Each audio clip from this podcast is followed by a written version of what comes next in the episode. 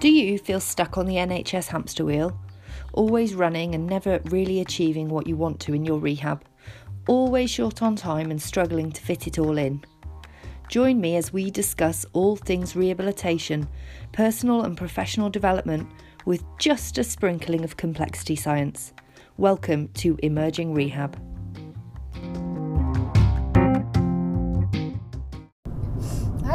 And welcome back to Emerging Rehab. I am Amanda Rutter. So, this is now the second time I've recorded this episode because I don't know what happened to it the first time. So, hopefully, um, this will be a, an abridged version because there was a bit of waffle last time. So, hopefully, it, it was all for a good reason and you will get more value out of this, this episode of this podcast than the last one. So, Ew, okay. We are talking about episode 7, where we were talking about the what do you do when you get into a scenario where you arrive at, at, a, at somebody's house and the scenario that, that greets you or the circumstances are not what you expected. Um, and the person is not um, best placed to either, you know, be at home because they are not managing from a physical or an emotional or a mental or a social perspective. So I said to you, you know, we, we had a gentleman, uh, orthopedic referral for pre op strengthening of his knees. So he's awaiting total knee replacements bilaterally. Um, I really can't remember how old I told you a gentleman was. If you haven't listened to episode 7, go back and listen to that first, and that will give you the background to what we're talking about now. So, yes, um, episode 7 um, outlines the problems, which I'll just go through very briefly here. So, this gentleman was struggling to get in and out of a chair, he was quite precarious on his feet his environment wasn't ideal for him. Um, there was a lot of clutter. There was a lot of difficulty in moving the furniture to make room for him to have more space. Um, stairs were an issue. There were some problems with um, his managing his continence, managing his catheter bag, um, and also there were some issues around how he and his wife were coping between them and um, her expectation of him and her what she perceived was the real problem. Um, he, on the other hand, had was seemed to be very um, had very poor memory, uh, difficulty with um, reasoning, difficulty with retaining information um, or recalling information that he was given. Um, and so I was querying his mental capacity, although no formal diagnosis of anything. So that that's pretty much it in a nutshell. Um, we do have uh, this gentleman does have a package of care morning and evening. Um, but I threw it out there to you and I asked you to consider who would you want round the table to discuss? I mean, let's talk real world now rather than in an ideal world, but real world. Who, what do we do? Who do we put round this table? Who is our mastermind of people to discuss um, the the management of the of this complex scenario that we found ourselves in? Who would you want um, to be helping and who is going to add value um, through their professional knowledge and opinion and, and voice. So, I will tell you a little bit about um, what I think. You're more than welcome um, to add your own thoughts and opinions. Join the conversation, as they say, over on Twitter. Uh, if you hashtag emerging rehab, uh, maybe you know you can just reference episode. What are we on? Eight. So, what I think would be um, a good idea in this scenario may differ from you. But obviously, we need to gather all the information that is available for, for this gentleman. We need to know about whether he's got a, a diagnosis, um, of any. Um, uh, does he have a diagnosis of dementia? Has anybody questioned or queried whether he has capacity before? Is he awaiting um, an assessment by whatever memory service you might have? So, this is obviously going to be very um, specific to the services that I have available in, in my area, but having worked across a number of areas in the UK, there will be specific things that you think, oh, why hasn't she said that? Not everybody has the same things, but I'll give you a sort of idea of the kind of services that I, I, I would ideally be involved. So, firstly, I think that, that, that you know we need to have a look at whether there's anything that's being done about um, this this capacity issue. Um, quite clearly, it is in- essential in terms of consent and um, you know him being able to consent to uh, um, our interventions at present and also ongoing and future goal setting and plans for this gentleman that he ha- we have um, capacity um, and that we have a clear idea of whether he's able to make his own decisions um, and whether or whether we're making decisions in his best interests and whether he needs an advocate. All the the the the bits that come with that all the all the difficulties and the the complications.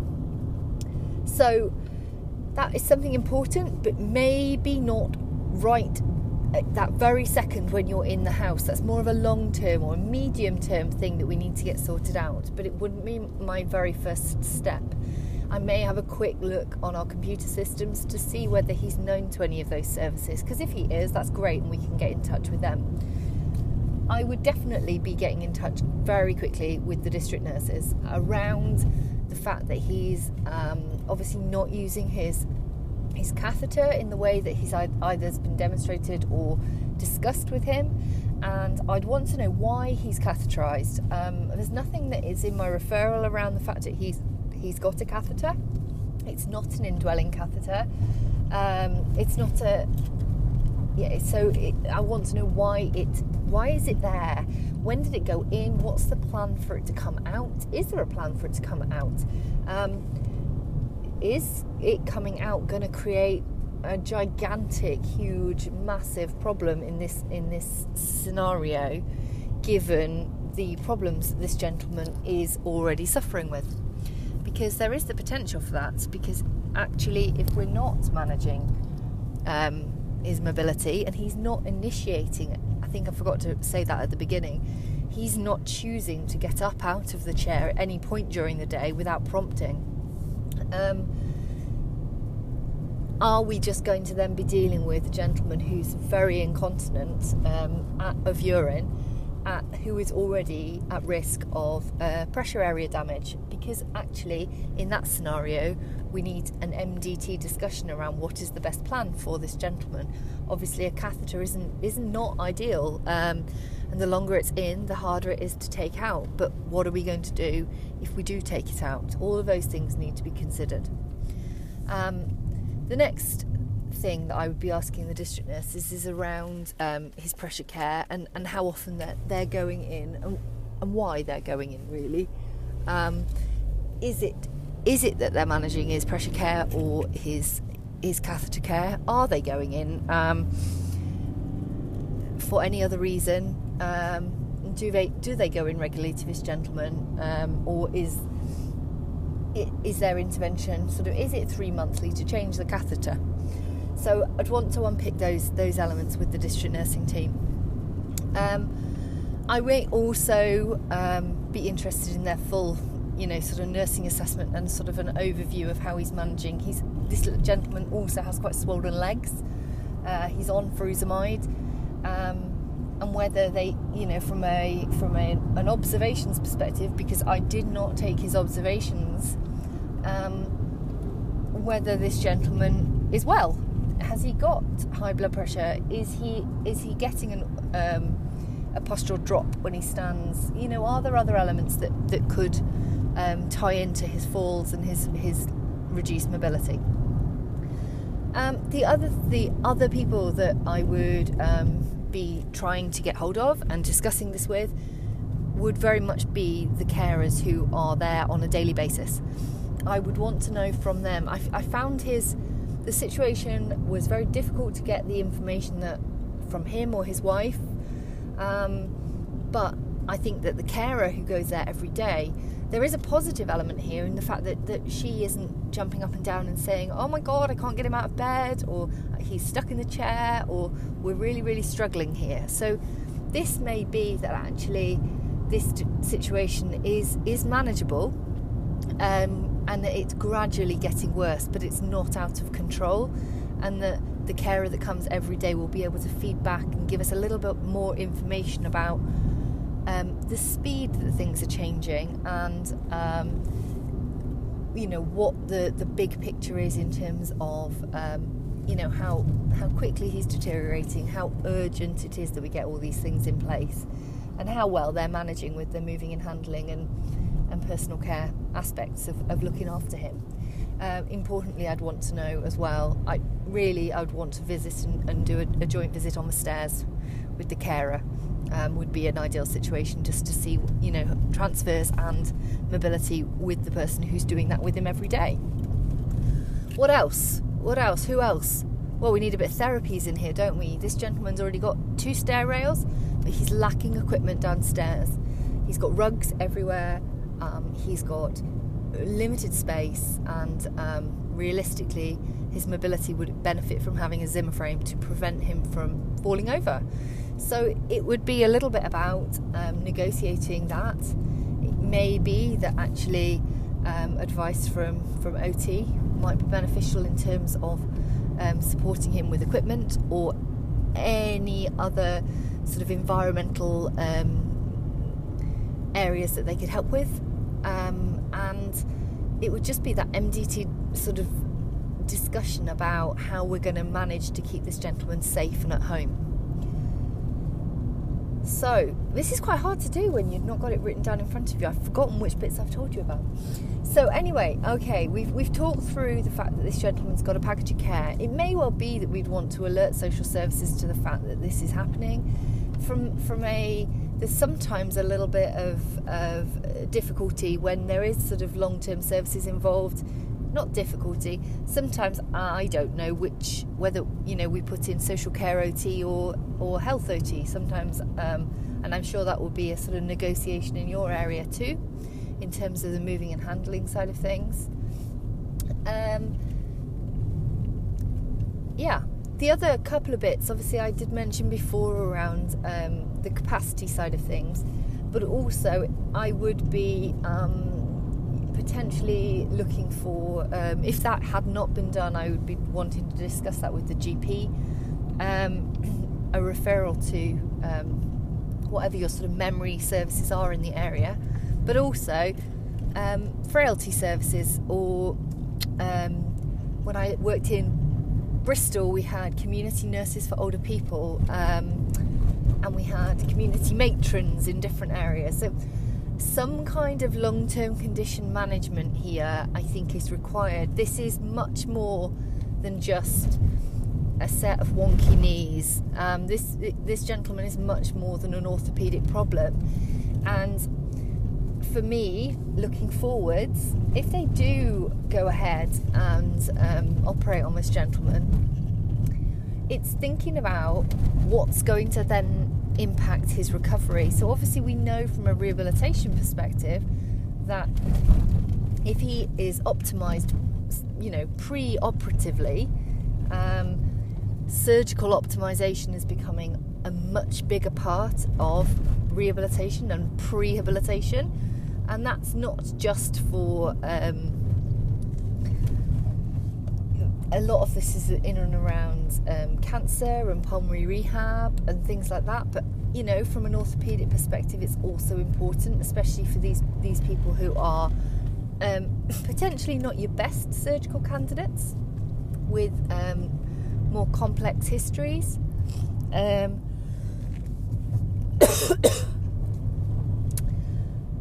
so obviously, um, yeah, rehabilitation is is is, is vital, and um, not just rehabilitation, sort of looking forwards into the future. Um, although that is important, but also the rehabilitation in the here and now. I'm not sure I fully addressed the last the last point, which I was just thinking back to it in terms of, you know, looking forwards into the future. If this man does get more and more reliant on um, support, and he is less and less able to get in and out of the chair, and his mobility does deteriorate, he is not going to be an ideal candidate for surgery, and he is going to struggle um, to recover post operatively. So obviously the rehabilitation side of things is, is, is very, very important from that perspective, but also from the perspective of reducing his needs in the context of what's going on at home. So you'll probably hear me say, if you choose to listen to this podcast, you'll probably hear me talk about context in the context of their life all the time. everything is context specific. Um, I don't know that I've ever been to see anybody where the context wasn't important. Maybe that's not true, but I'm not, I, I can't think of anything off the top of my head. Context is, they say content is king, but I think context is king. Context is absolutely everything. So we talked before, can't remember which episode it was, about Boris and Doris. What you see is not always all there is. Okay? What you see is not what it looks like, is actually the phrase I was looking for. And what you see is all there is. Okay? Sometimes what you see is all there is a fractured wrist and um, an ambulant 24 uh, year old university student who fell over while dancing. You know, maybe my own experience of fracturing my base of my fifth metatarsal playing leapfrog the day after finishing a placement in fracture clinic. That was highly embarrassing. Um, yeah, so that is, you know, in the context of my life, it was annoying and I couldn't drive for a little while. Um, but if somebody else had fractured the base of their fifth metatarsal um, going over on their ankle and they were, you know, late 60s, and the lady who had had um, no HRT and who, you know, there was really a very low velocity um, fracture. We're, you know, we're talking, or you know, sort of tripped and, or twisted her ankle and, and has a has a frailty fracture, uh, fragility fracture. Sorry. Um, that's a very different context. It could be exactly the same injury, but it's a completely different context. So, what you see is not what it looks like in this scenario. This is not just a bilateral total knee replacement that needs preoperative physiotherapy. This is a lot more than that. So, I would ask you to consider in every scenario you approach the context of the scenario that you are dealing with. And your rehabilitation has to be context specific. So, for this gentleman, I think that's what I was talking about before I went off on a massive tangent. For this gentleman, the goals need to be, uh, you know, very specific around his mobility, uh, safety on his feet, um, making sure that he's able to continue to access the toilet, being able to access and to, to complete the stairs safely to improve his core stability and his proximal strength and his quad strength and the whole of his general, you know, to improve it, the general condition, really. I mean, he's very deconditioned. So, um, in terms of all those things, you know, your rehab would be very specific around the goals that focused around around that sort of context of his life. Um, there's a lot of fear of falling over, and obviously that's highly, highly important and relevant within the context of, of the history that you're being told and why this gentleman may well have gone off his feet in the first place. It may well be that actually the thing that's taken him off his feet is not the OA knee pain or the weakness in his legs, but actually that he's now had a couple of falls and he's absolutely petrified, or that his partner or his carer is absolutely petrified to let him walk for fear that he may well fall over. So it's always about rehabilitation in the context of this person's life and thinking about the whole situation from how socially active they are, how they get out and about, how they, for example, do they use a bus? Do they collect their own pension? How do they get their medicines? To all the way through to who are the, you know, how how quickly is the deteriorating? Who else is involved? What are the other problems that they're experiencing in their life? Um, and where do they live? Are they on their own? I mean, if you take the wife out of this scenario, or you potentially take the carers out, the context again changes. And this is the the basis of, of complexity. You know, one tiny change in the system affects everything else. So, one tiny change in what we do will affect the outcomes in a whole range of different areas. For example, um, if we potentially improve this gentleman's core stability and his glutes activation, we might improve his continence. Who knows? You know, this, you know, things have happened, crazier things have happened than that.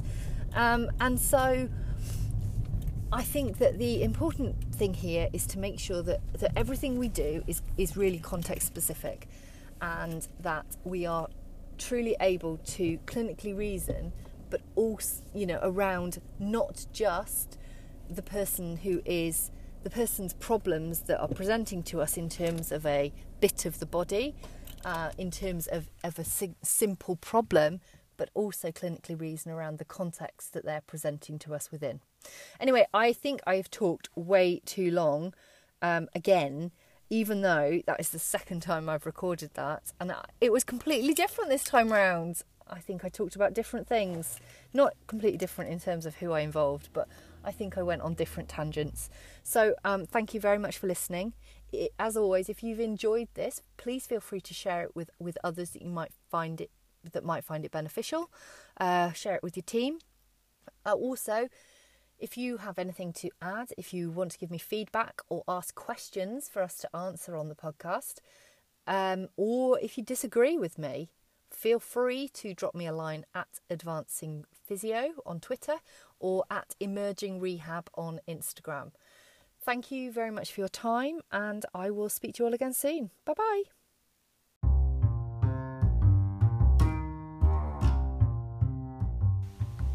If you've enjoyed listening today, then please pop over to Instagram and find us at Emerging Rehab and let us know. We would be delighted to hear from you. And we will see you again soon. Bye bye.